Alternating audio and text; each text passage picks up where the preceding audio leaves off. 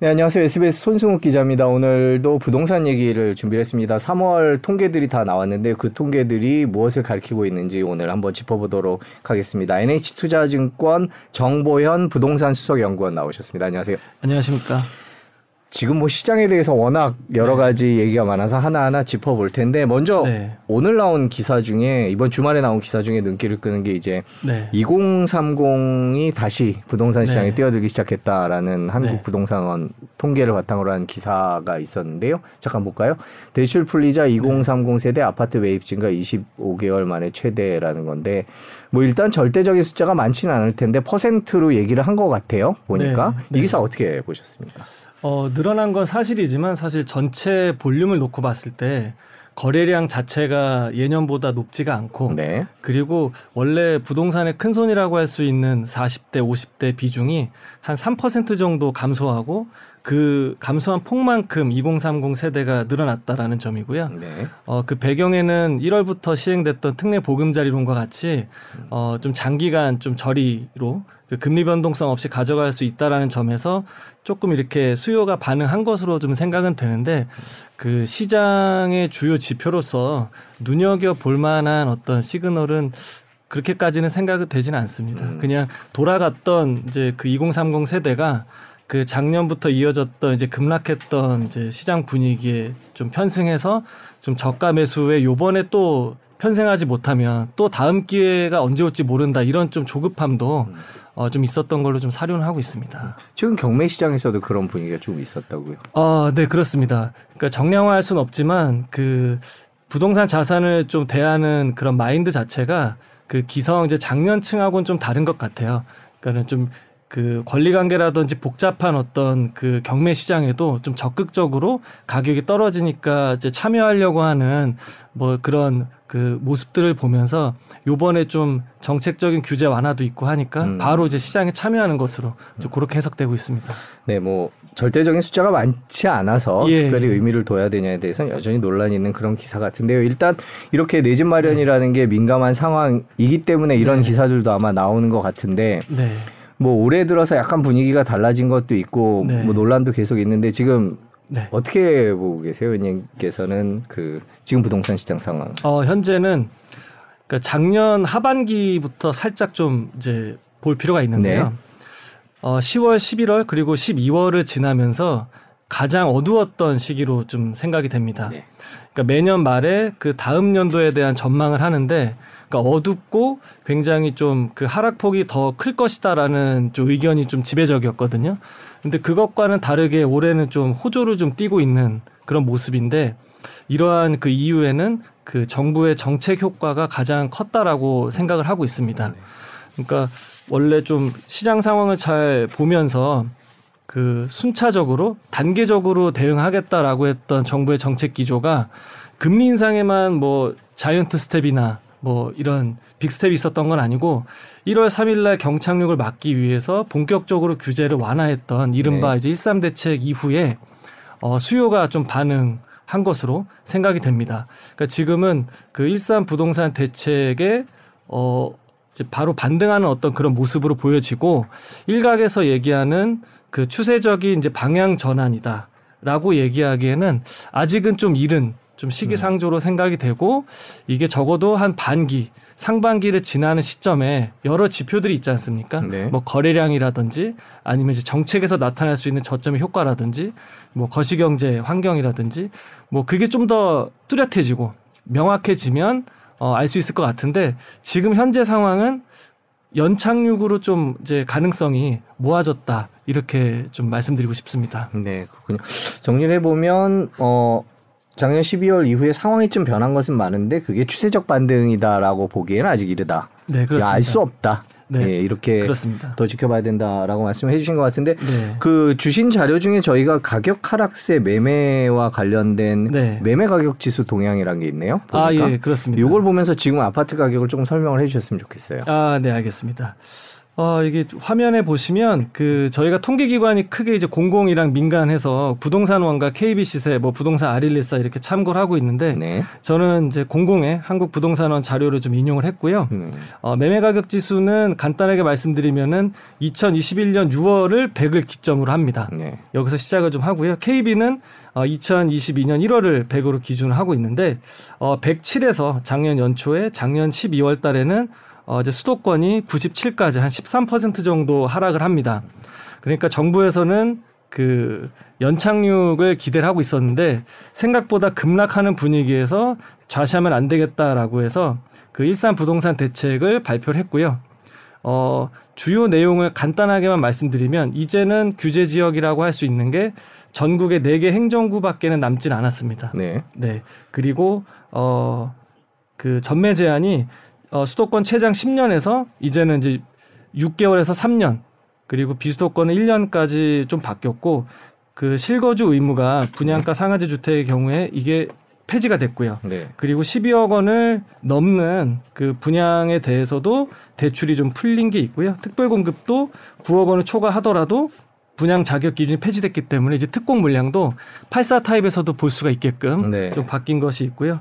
그리고 주택을 가지고 있는 분들도 그 당첨이 됐을 때 처분 의무가 좀 폐지된 것들 그리고 무순위 청약 작 조건이 좀 폐지가 된 것들이 있습니다. 음. 그러니까 철저하게 그 수요를 좀 진작하는 측면에서 그 정책이 좀 나왔고요. 네. 어 이러면서 그 올해의 낙폭은 굉장히 좀 둔화되고 있는 모습입니다. 잠깐 볼까요? 네. 표가 잘 안 보이실 것 같아서 잠깐 네. 제가 설명해 드리면 제일 왼쪽 이게 지역별이죠. 네, 지역별입니다. 제일 왼쪽이 서울이고 그다음에 경기, 인천, 부산, 대구, 광주 이런 식으로 내려가고 가장 가운데 뾰족하게 떨어진 지역은 세종입니다. 네, 그렇습니다. 그죠? 네.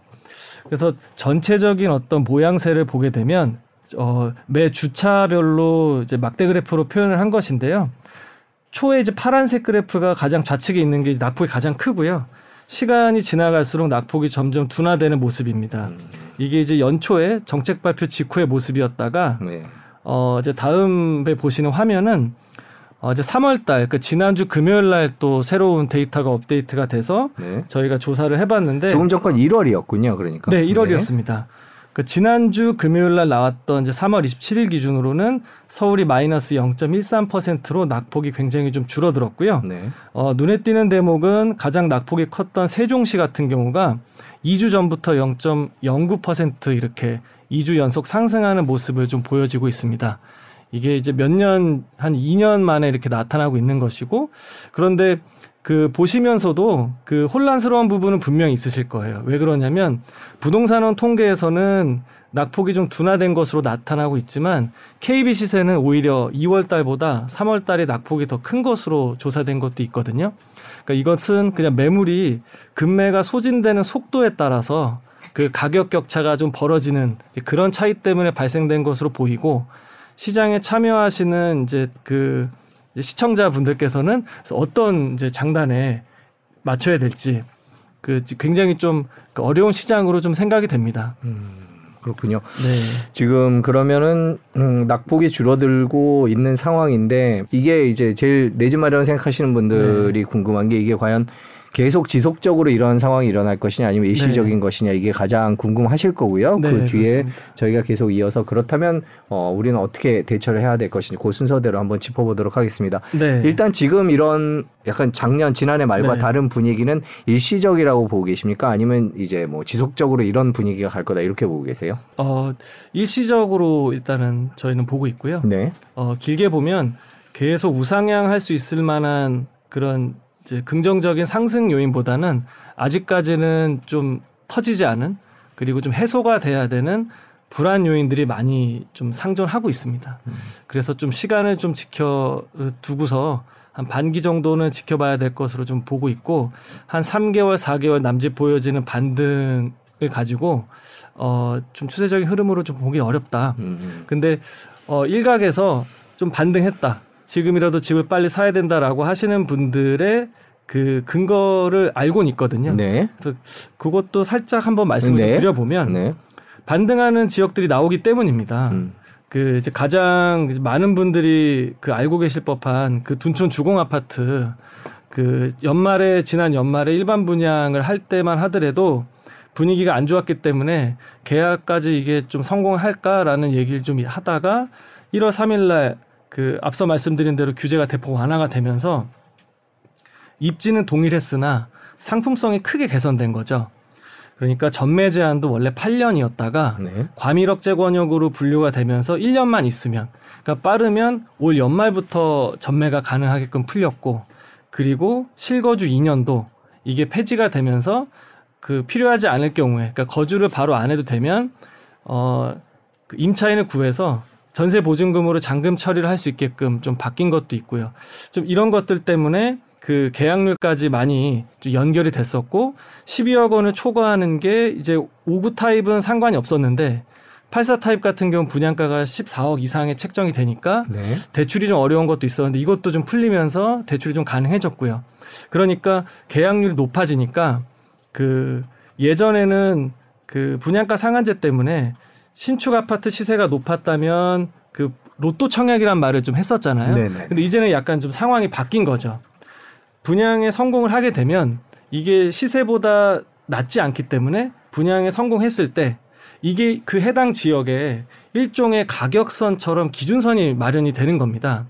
그러니까 세대 규모가 컸던 좀 비견할 만한 그 주변의 벤치마크 단지들이 송파구에 이제 헬리오시티 네. 아파트도 있고 한강변의 잠실에 이제 엘리트팔의 이런 아파트 단지들도 있는데 연말까지는 가격이 계속 떨어지다가 어 이제 구정 전후로 해서 분위기가 이제 싹 반전되기 시작하는 거죠. 그러니까 둔촌 주공 아파트의 34평이 14억이다. 그러니까 헬리오시티 가격은 적어도 송파구고 규제에 묶여 있고 여기보다는 더 떨어지진 않을 거다라는 어떤 이제 그 지역별로 이제 저점을 확인했다라는 어떤 심리가 작용하면서 그때부터 좀 반등을 했던 것이고요.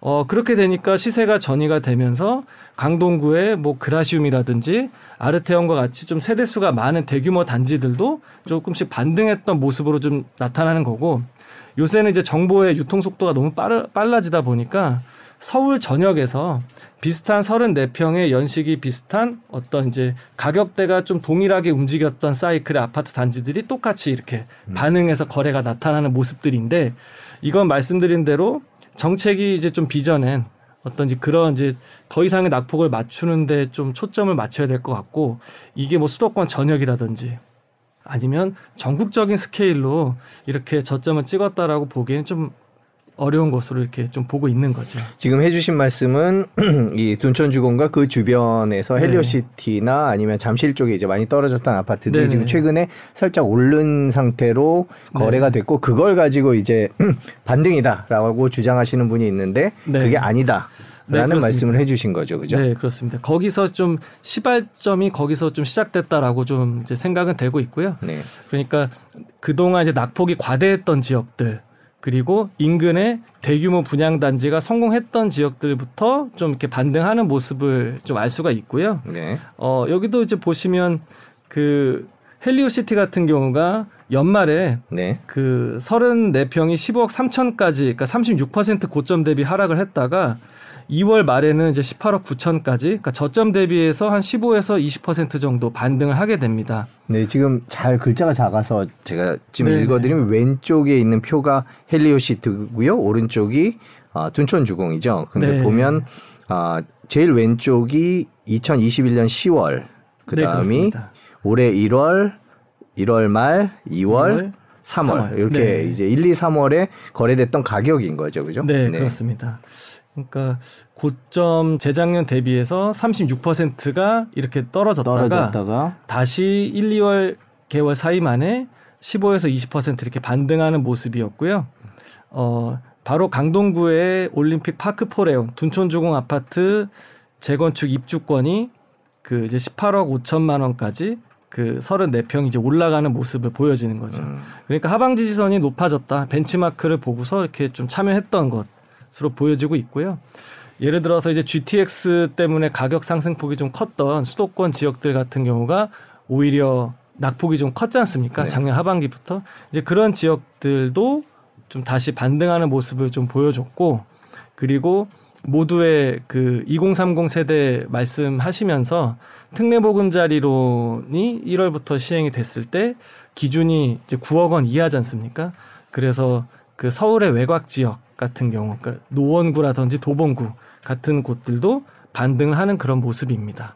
그래서 일단 반등하는 거 아니냐 이렇게 좀 얘기를 하는 것 같더라고요. 네, 그래서 자 그럼 이런 논리에서 그럼 이게 추세적인 반등이 아니라 네. 일시적인 거다라고 어, 네. 이제 보신다고 했는데 그 근거들을 이제부터 하나씩 좀 아, 설명해 네. 주시죠. 아, 알겠습니다.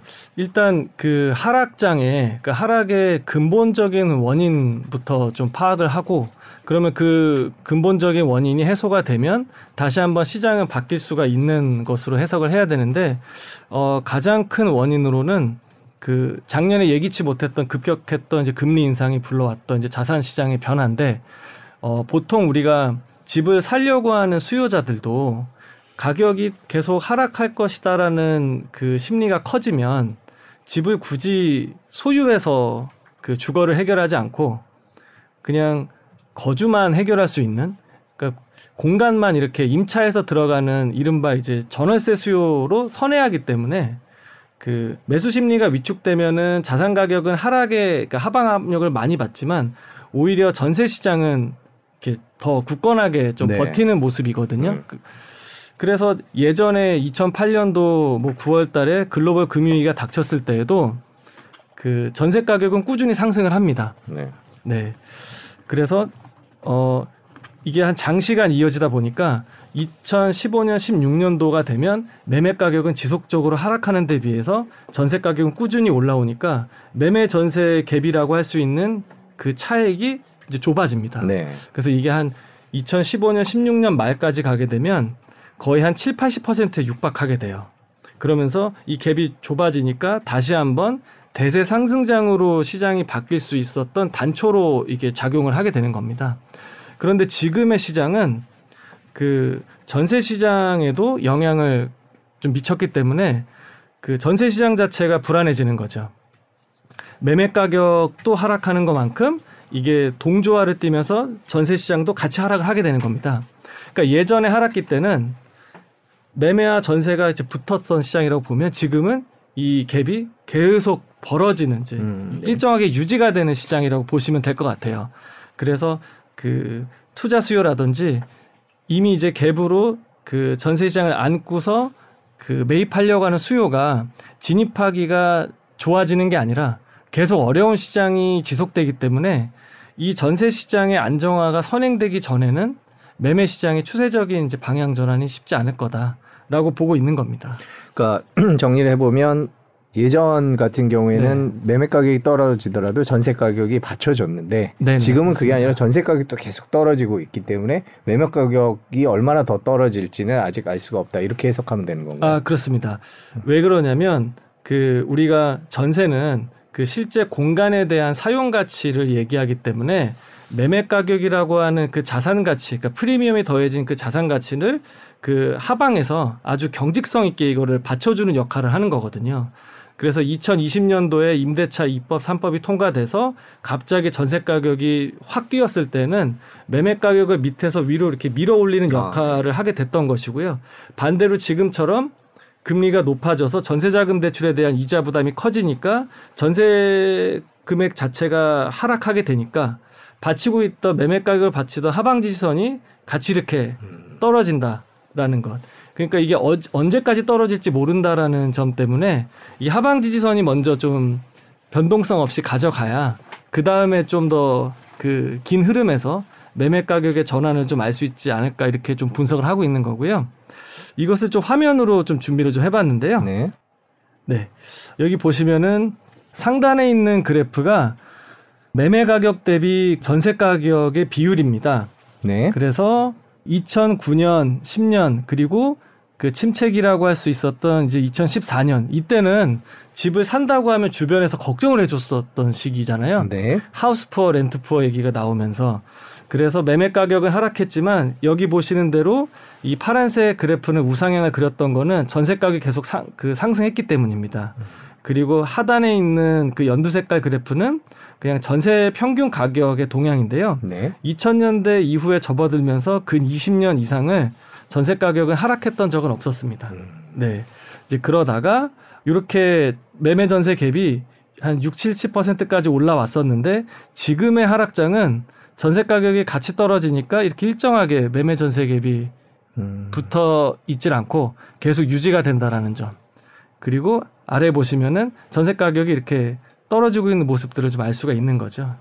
그래서 원래는 매매 가격이 떨어지면 2012년 13년도 보시면 매매 가격은 1.4% 하락했을 때 전세 가격은 한 5, 6% 정도 올랐는데 지금 오히려 더 낙폭이 전세 가격이 더 큰 상황이니까 이거를 추세적으로 볼 거냐? 그 그렇진 않다라는 게 저희 분석인 거죠.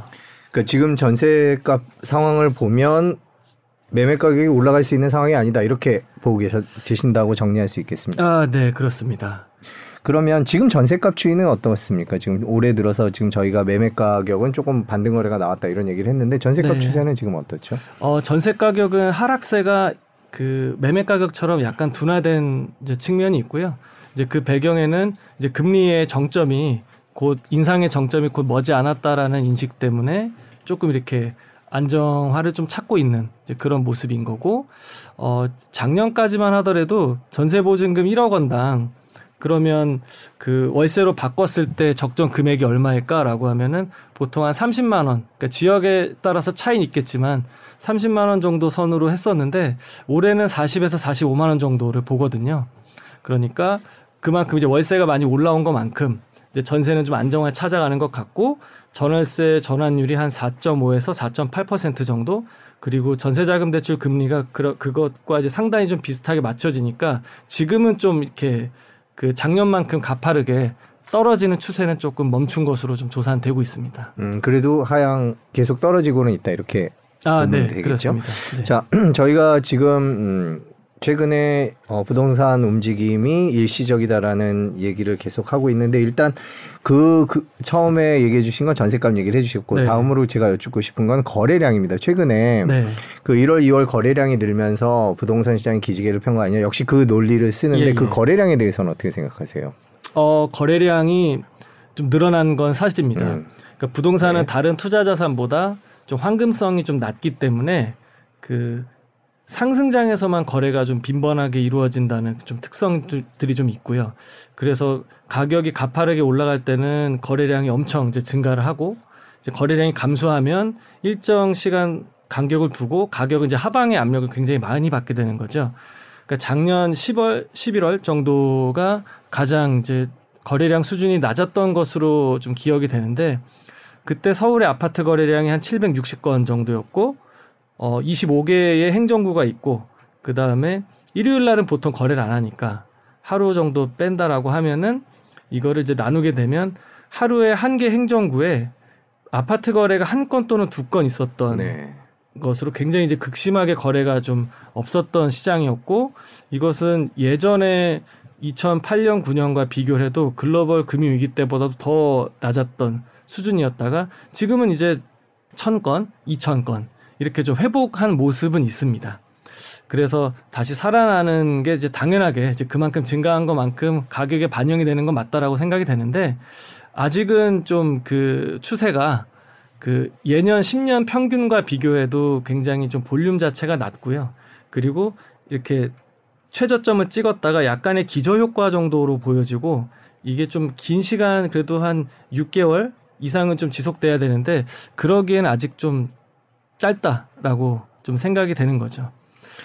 지금 1월, 2월, 3월 추세는 어떻습니까? 2월에 올랐다가 3월에 조금 떨어졌다라는 얘기도 있고, 이렇게 추세상으로 1월, 2월, 3월이 계속 올라가지는 않는 것 같다 이렇게 보고 있는데 그거에 대해서는 어떻게 생각하세요? 어, 네, 지금 어, 말씀드리고 싶은 것 중에 하나는 어, 2월 달까지는 굉장히 좀 올라왔다가 네. 3월 달에는 2월보다는 좀 낮게 보여지고 있는데 거래를 이제 신고를 보통 30일 이내에 네네. 하다 보니까 아직은 이제 3월 중순 이후에 거래된 것들이 집계에 다 음. 나타나진 않아서 2월보다는 좀 이제 낮아진 걸로 보여지긴 합니다만 어 이제 4월 좀 중순 지나고 하면 3월에 전체 계약이 다 통계가 나온다고 하면 2월과 좀 비슷하거나 좀 부족하더라도 조금 이제 좀 차이가 나는 거고 좀 비슷하게 좀 나올 것으로 좀 생각은 됩니다. 그러면 어떻게 해석해야 되나요? 그 정도의 수준이라면. 그러니까 보통 10년 네. 평균은 5천 건, 월 5천 건 정도로 네네. 얘기를 하, 시던데요 보니까. 네네네. 그러면 그거에 많이 못 미친데 1천 건, 2천 건, 2천 건 뭐이 네. 정도로 나가는 추세라면 지금 현재 부동산 상황을 거래량으로 이해하는 데 있어서는 어떻게 봐야 네. 되는 건가요? 어, 역시나 반등하기는 어렵다라는 거죠. 네. 그러니까 더 이상의 추가 낙폭이라든지 경착륙을 막기 위한 정도의 어떤 의미 정도로만 해석이 되고 이거를 다시 한번 그 상승으로 가기에는 거래량이 좀 증가세가 좀, 좀 약하다라고 보여지는 것이고 그리고 그 거래량의 어떤 그 몇 건 됐다. 이 수치도 중요하지만 그 거래 속성도 굉장히 좀 중요하다고 생각이 속성이요? 됩니다. 네. 예, 그렇습니다. 그 이것은 그 뭐 부동산원이나 따로 통계를 하는 기관은 없습니다. 이거는 그 제가 이제 시장을 보면서 이렇게 한번 좀 바라보면 어떨까 해서 보고 있는 지표인데요.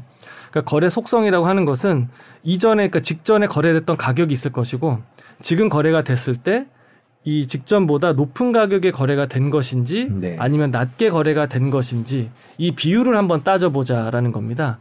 이거 조사해 보니까 그 장표를 제가 준비를 좀 해봤는데요. 네.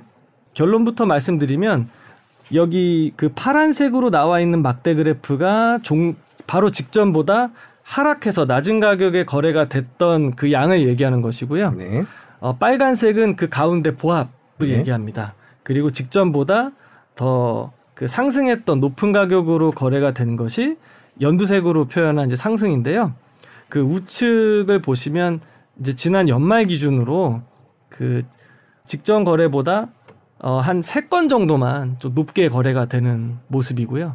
일곱 건 정도는 보합 도는 하락해서 음. 이제 거래가 되고 있는 겁니다. 그러니까 열 건 중에 일곱 건은 전보다 낮게 거래가 되고 있다라는 거니까 어, 올라가기가 쉽지가 않은 거죠. 음. 그래서 좀 추이를 지켜보면서 이제 평균 거래 건수가 늘어남과 동시에 이런 속성을 따졌을 때 그 직전보다 높은 가격에 거래됐던 빈도 이 비중이 좀 많아지면 그때는 좀 더 이제 상승 쪽에 무게를 실어도 되는 건데 지금은 좀 아직은 빈약하다라고 좀 생각이 되는 거고 그러면 이런 것도 좀 궁금했었습니다. 그럼 아직도 그 최근에 어떤 반등이 있기 전에도 직전보다 어, 10건 중에 3건은 좀 더 비싸게 거래를 했네. 네. 이렇게 하는 사람이 있을까라고 좀 봐서 좀 더 세밀하게 뜯어다 보니까 전매 제한이 있었다거나 해서 2020년, 21년 이렇게 상승장 때 거래가 이루어지지 않았던 그래서 그때의 상승을 이제 차익 실현을 하지 못했던 그 아파트 단지나 이제 이런 곳은 그 요 상승세가 표현이 되지 않았기 때문에 지금의 이제 하락 거래도 예전에 몇 년 전과 비교하면은 올라간 가격이니까 아, 네, 네 음. 그랬던 것들이 대부분 30%에 해당이 되는 것이고 대부분 이제 같은 아파트 단지 안에서 로얄 동이냐 층이냐에 따라서는 원래 이제 평균적인 일반적인 시장 안에서도 가격 변동폭은 여기 빨간색 그래프로 나와 있는 이제 보합층에서 좀 해석을 좀 하면 될 것 같고요. 그래서 절대 거래량이 반기 정도 이상 증가되는 추세와 함께 그 거래 속성이 직전보다 좀 높게 거래되는 가격의 비중이 좀 지금보다 그 좀 높아지느냐 이걸 좀 동시에 좀 살펴볼 필요가 좀 있다고 말씀을 좀 드리고 싶습니다. 예, 방금 전에 보여주신 표를 설명을 하자면 예전보다 음, 아파트 가격이 떨어진 상태로 이루어지는 거래의 비중이 훨씬 더 많았다. 네네. 근데 그 표가 제가 아까 보여주신 표를 보니까 작년 12월까지 표던데 그러면 네네. 올 들어서 상황은 어떻습니까? 올 들어서는 한 10% 네. 정도 상승을 좀 했습니다.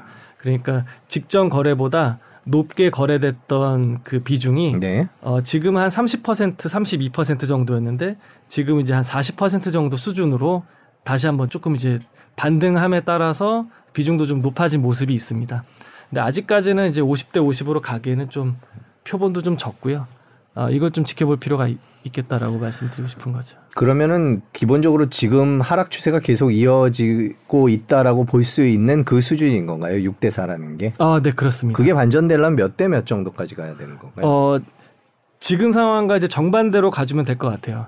그러니까 직전보다 높게 거래됐던 비중이 한 60% 이상 정도 꾸준히 나와주면 그때는 이제 전국적인 어떤 편차가 있긴 하겠지만 그래도 지, 그 전체 평균 자체는 이제 상승으로 반등할 수는 있겠죠. 음. 반전할 수는 있겠죠. 네. 예, 그렇군요. 저희가 지금 거래량에 이어서 어, 직전 거래와에 비해서 더 비싸게 거래된 게 많은지 싸게 거래된 게 네. 많은지 그 지표를 살펴봤고요.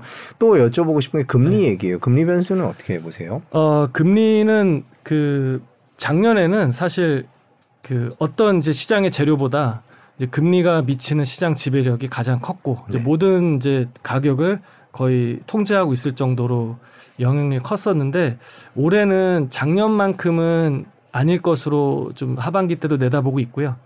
이제는 정점이 곧 머지 않았다라는 인식이 요번에 그 미국의 실리콘 그 뭐 벨리 은행처럼 그런 은행 이벤트가 있으면서 요번 우리나라 한국은행에서도 4월 달에는 좀 동결할 것으로 저희 하우스는 좀 전망을 가지고 있는데 네. 어, 더 이상의 추가적인 어떤 그 상단에 대한 압박은 없겠지만 어쨌든 높아진 금리에 따른 여신 부담이 계속 지금 누적이 되고 있잖아요. 이것은 그 상승에 좀 발목을 잡는 어 이제 그런 요인으로 계속 작용할 가능성이 좀 크다라고 생각을 합니다.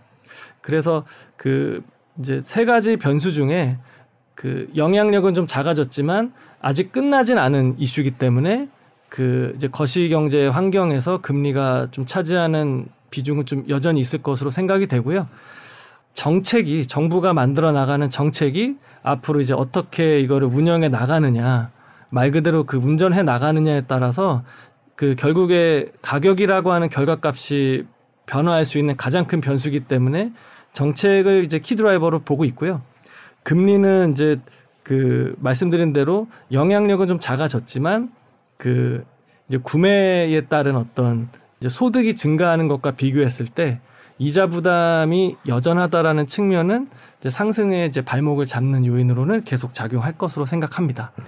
제가 한번 그 장표를 한번 준비를 해봤는데요.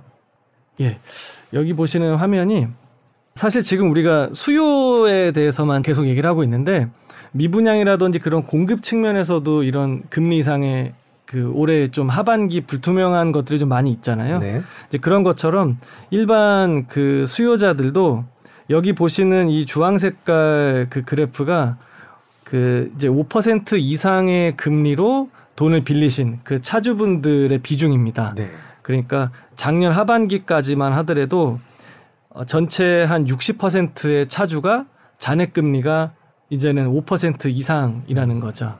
근데 이 추이가 불과 1년 만에 두세 배 이상 이렇게 바뀐 겁니다. 네, 그러니까 같은 돈을 빌렸을 때 이자 부담이 이제 두세 배 커졌다라는 의미에서 구매력 상승이 있어야지만 수요가 증가할 수 있는데 구매력을 발목을 잡고 있으니 여기서 추가적인 그 수요의 증가는 이런 거시경제 요건에서는 더 이상 늘어나긴 좀 어렵다.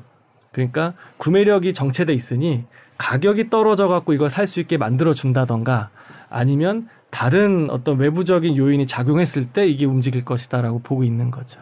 네. 예, 금리는 그렇고요. 근데 지금 일단 부동산 가격이 뭐 떨어졌다고는 하지만 여전히 비싸다 이렇게 생각하시는 네. 분들이 많은 것 같아요. 그뭐 PIR처럼 연소득 대비 주택 가격이나 뭐 이런 예. 꼭 이제 복잡한 지표가 아니더라도 예. 이제 뭐 2000 19년 가격으로 가야 네네. 된다. 2018년 가격까지 가야 된다. 네. 이렇게 얘기해. 지금도 여전히 많은 분들이 비싸다고 느끼고 있는데 그 네. 문제에 대해서는 어떻게 생각하세요? 어, 아직까지 그 많은 분들이 주택 가격이 비싸다라고 생각을 많이 좀 하고 있는 것 같습니다. 그러니까 우리가 어떤 재화에 가격을 싸다 비싸다라고 생각하는 그 근거가 바로 소득에서 나오지 않습니까? 네. 이 가격이 얼마인데 그때 뭐 초봉이 얼마였어 이렇게 얘기하는 것처럼 근데 우리가 그뭐 이제 통계 기관마다 PIR의 그 편차는 있긴 합니다만 사실 코로나를 겪으면서 2020년도부터 그 PIR의 상승 추세가 굉장히 가파르게 올라왔거든요. 1년에 20% 이상씩. 네. 그리고 어 지금 이제 윤석열 정부 말고 전에 문재인 정권이 이제 출범했던 그 뭐 2016년 17년 그때는 서울과 이제 범 서울 이제 수도권 수도권까지 해서 한 8.6 정도였습니다. 그리고 그 당시에 전 세계적으로 가장 주택 가격이 비싸다고 하는 것이 홍콩이었는데 그때 홍콩이 13 정도였거든요. 근데 지금 이제 우리나라가 정점일 때 원희룡 장관께서 이제 18 정도였고 지금 한 16 정도로 낮아져 있고 이게 한 10에서 12 정도 수준이 돼야 뭐 좀 이제 뭐 출산율도 늘어나고 네. 뭐, 할, 뭐 이렇게 할 것이다라고 했던 것처럼 아직은 그 좀 높다라고 생각들을 하는 것 같아요. 그러면서 그만큼 이제 소득이 이제 구매력이 뒷받침되는 속도보다는 집값의 상승률이 더 컸다라고 좀 생각들을 많이들 하고 있는 것 같습니다. 네.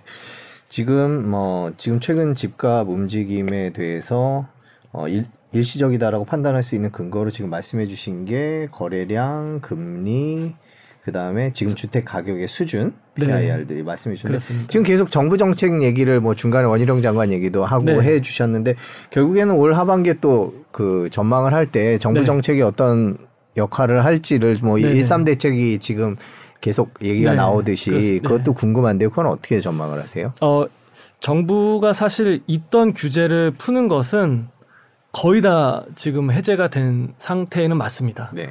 그러니까 규제 지역도 전국에 4개 행정구밖에 남지 않았고 다주택자에 대한 대출도 3월 달부터 이제 시행이 됐고 그리고 15억 원을 초과하는 아파트 이제 규제 지역의 그 아파트 대출도 지난 연말부터 풀었고 청약 제도도 이제 대부분 이제 와, 그 완화를 했는데 어 아무래도 그 이런 일이 벌어질지 안 벌어질지는 모르겠습니다만 지금은 있던 규제를 푸는 쪽에 좀 방점이 있었다라고 하면 만약에 집값이 여기서 추가적인 2차 하락이 더 크게 온다라든지 큰 위기가 닥치면 그때는 부양을 해야 되지 않습니까? 그때는 있던 규제를 푸는 거에서 한 발 더 나아가서 부양을 위한 이제 집을 좀 사주세요라고 하는 그런 음. 성격의 정책들이 네. 좀 있습니다.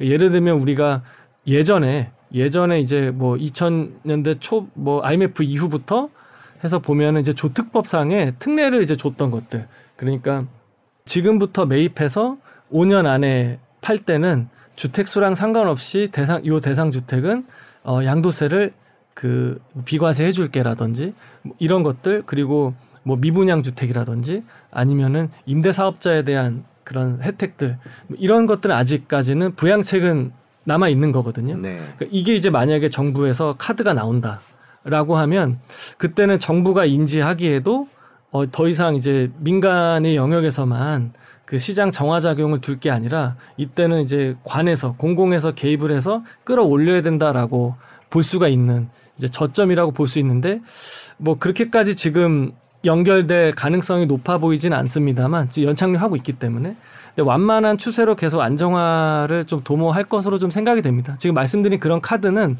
어, 진짜 좀 어려워졌을 때 나올 수 있는 가능성은 좀 있습니다. 음. 그러니까 아직은 이게 이제 좀 누구나 다 공감할 만한 그런 이제 낮은 상태의 저점은 아니다라는 얘기가 되는 음. 거죠 어떻게 보면. 그러니까 지금 정부가 그런 정책을 쓸 수 있는 쓰, 지는 않을 것이다 이렇게 전망을 하시는 거군요. 그렇죠. 지금 상황에서는. 그렇죠. 정부에서는 아직도 집값이 비싸다. 음. 예, PIR도 좀 더 낮아져야 된다라고 하는 그런 기조이기 때문에 네. 그 카드가 나오려면 지금은 조금 이제 좀 멀었다라고 네. 생각이 되는 거죠.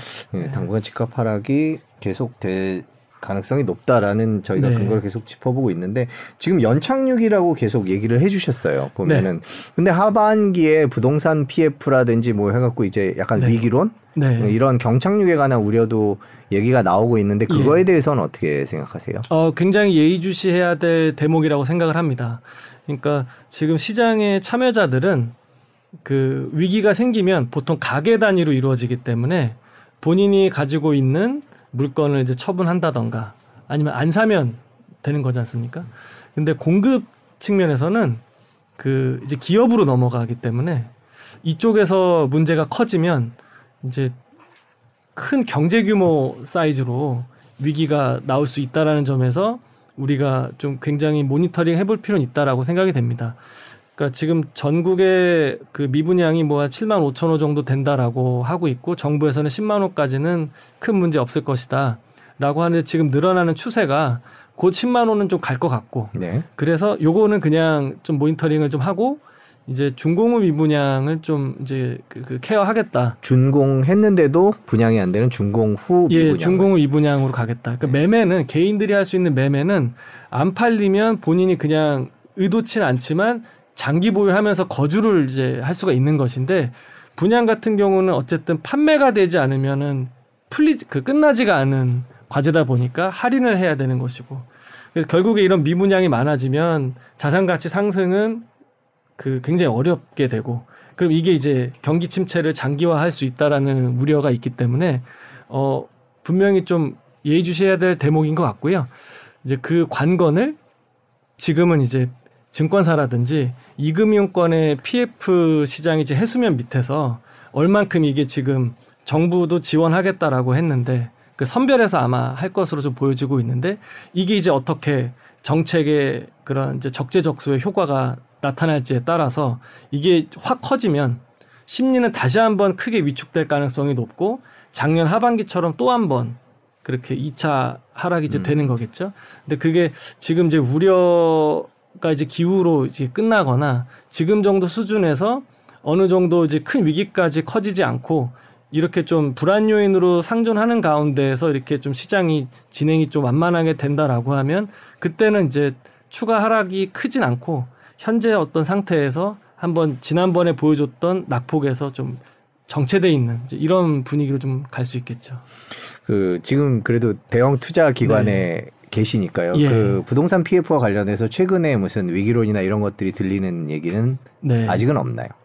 어, 몇몇 사업장에 대해선 있기 있긴 있는데요. 네. 글쎄 요거는 이제 아무도 지금 이제 원래 이제 리스크라고 하는 게 네. 예측 범주 밖에 있는 걸 리스크라고 하다 보니까 이게 관리가 되는 선에서는 음. 아직까지는 뭐 예, 큰 건 없는 것으로 좀 파악은 되고 있습니다. 네, 예. 그렇군요. 예.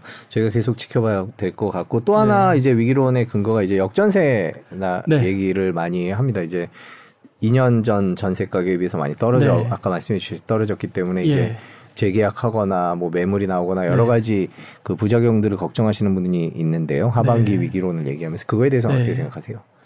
어 일단 역전세는 좀 흔하지가 않은 케이스죠. 네. 예, 전세 가격이 낮아지는 것은 그 이제 역전세나는 어떻게 우리가 좀 바라봐야 될 것인가는 또 다른 이제 질문으로 바꾸면 이 전월세 시장의 불안이 언제 안정화가 될 것이냐 네. 이런 측면으로도 볼 수가 있는데 음 일단 그 이 전월세라고 하는 게 우리가 보는 인플레나 그런 물가에 상당히 또 큰 부분을 또 차지하고 있지 않습니까? 그래서 지금도 물가가 좀 잡혀가는 모습 이면은 금리를 굳이 높일 필요가 없는 것처럼 전세 가격이 떨어지고 있는 모습이 좀 물가가 잡히는 수준으로 괜찮다라고 생각이 되면 금리가 어느 수준에서는 이제 수렴을 할 것이고 거기에 따라서 그 참여자들은 예전처럼 이제 월세로 선회를 하면서 전세 가격이 확 낮아지는 모습에서 다시 월세에서 전세로 좀 바뀌는 그런 모습들은 좀 있을 것으로 생각이 되는데 그 시점이 전세 가격이 좀 안정적으로 이제 변동성 없이 가져갈 수 있는 구간으로 생각이 되고 이르면 전세 가격은 물론 그렇다고 이제 전처럼 확 상승한다는 의미가 아니고요.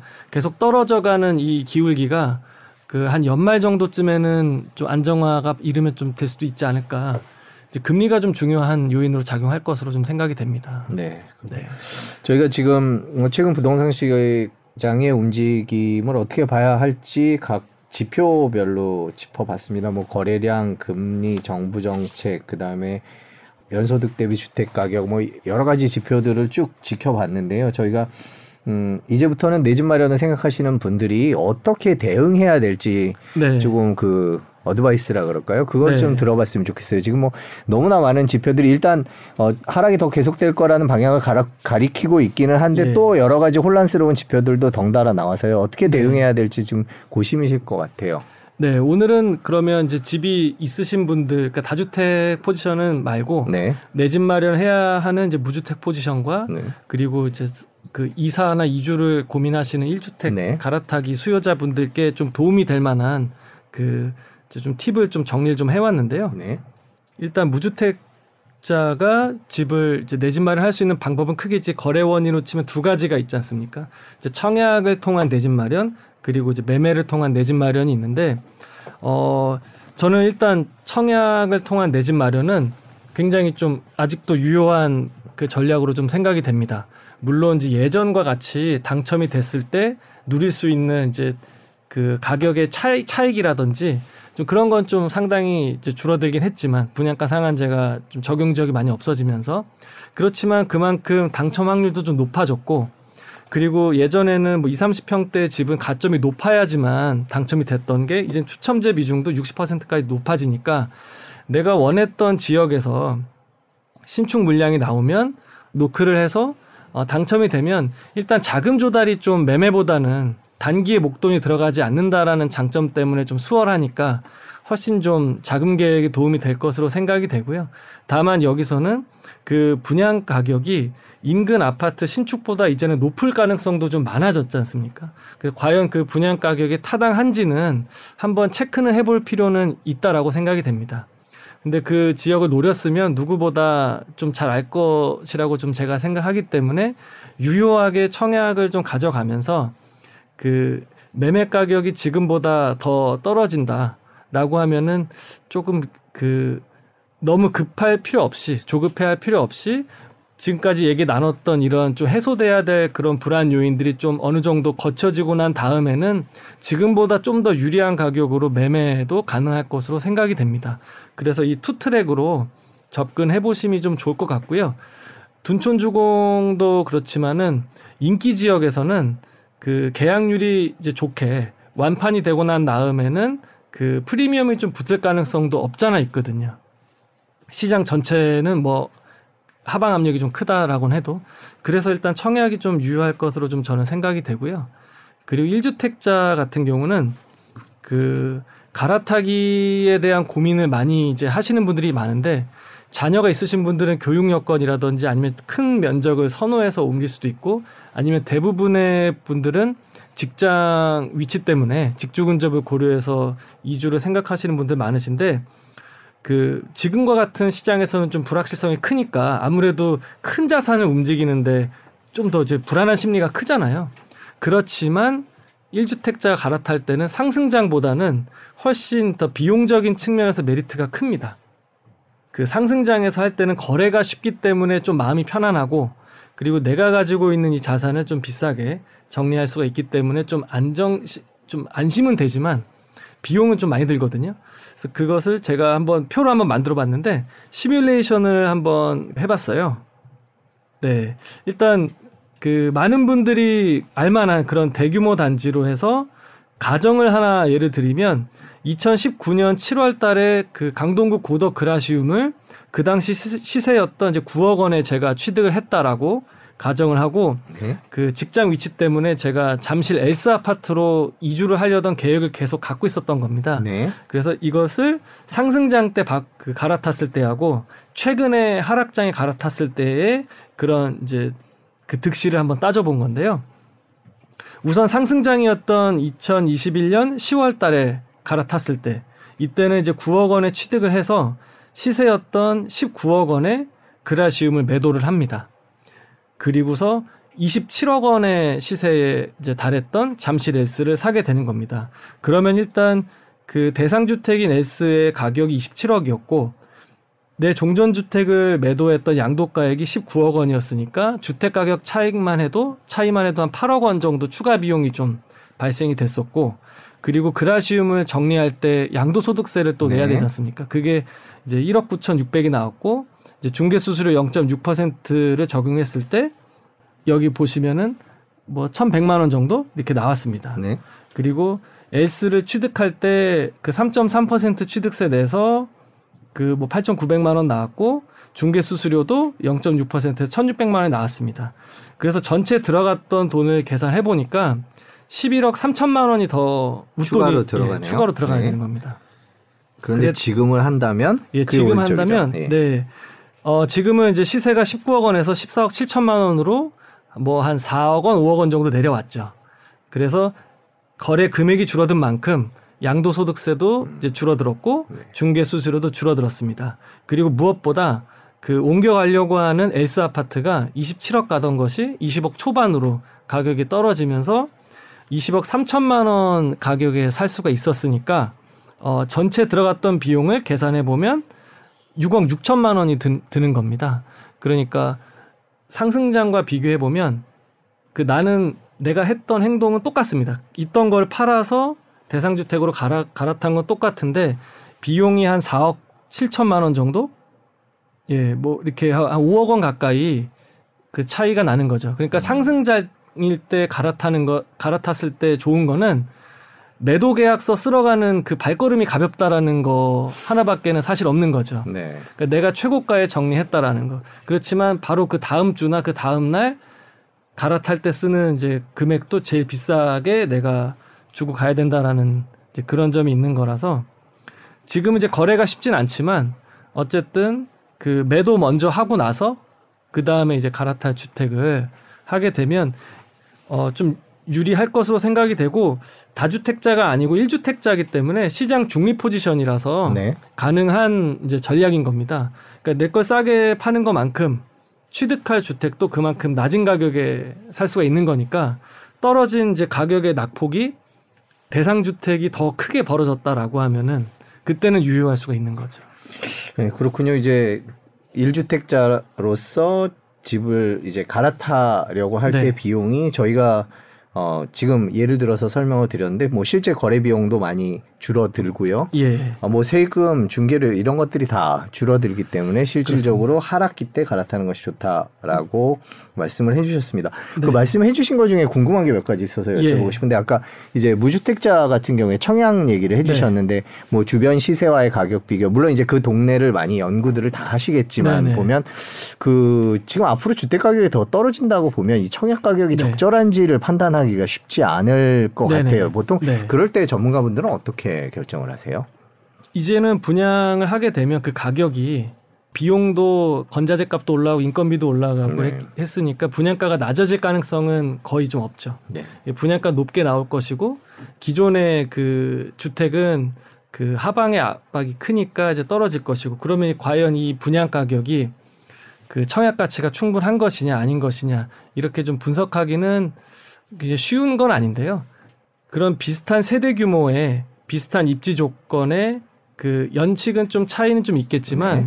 어 이제 최근에 이제 가격 등락이라든지 뭐 좀 한 3개년, 5개년 정도의 음. 그 수치를 보면은 좀 도움이 되지 않을까 싶어요. 그러니까 이게 무슨 얘기냐라고 음. 할 수가 있는데 우리가 이제 좀 예전을 한번 복기를 해보면 강남에 지금 이제 반포에 레미안 뭐 퍼스티지 같은 2단지나 3단지 재건축해서 분양할 때도 그때도 미분양이었고 그리고 삼성동 아이파크도 미분양이었고 그러니까 전체적인 그런 거시적인 흐름만 놓고 보면 이게 옥석이 안 가려지고 소나기가 내리는 분위기에서는 다 이걸 피하고 싶거든요. 네. 이게 과연 좋은 건지 아닌 건지 모르겠고 그래서 저는 그 가격이 좋다 나쁘다도 보긴 해야겠지만 입지 가치는 그 변하진 않는 것이기 때문에 사람들의 어떤 그 선호도라든지 음. 뭐 그런 것을 이제 프롭테크를 통해서 많이 좀 파악할 수가 있고 하니까 용기 있게 좀 해볼 만하다. 그러니까 이제 가격을 떠나서 여기가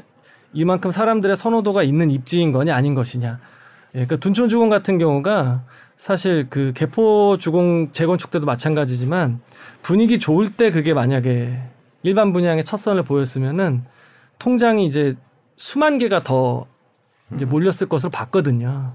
네, 그런 것처럼 일단은 입지를 먼저 봐야 될 것이고 가격은 주변의 어떤 아파트 가격의 그 3, 3개년에서 5개년 정도의 변동치를 보고서 벤치마크로 삼을 만한 아파트 단지도 그렇게 좀 미동이 없이 계속 하락이었다. 상승이 없었다라고 하면은 그거는 좀 이제 부정적으로 좀 볼 수는 있겠죠. 네. 가격이 너무 높게 좀 책정된 건 아니냐.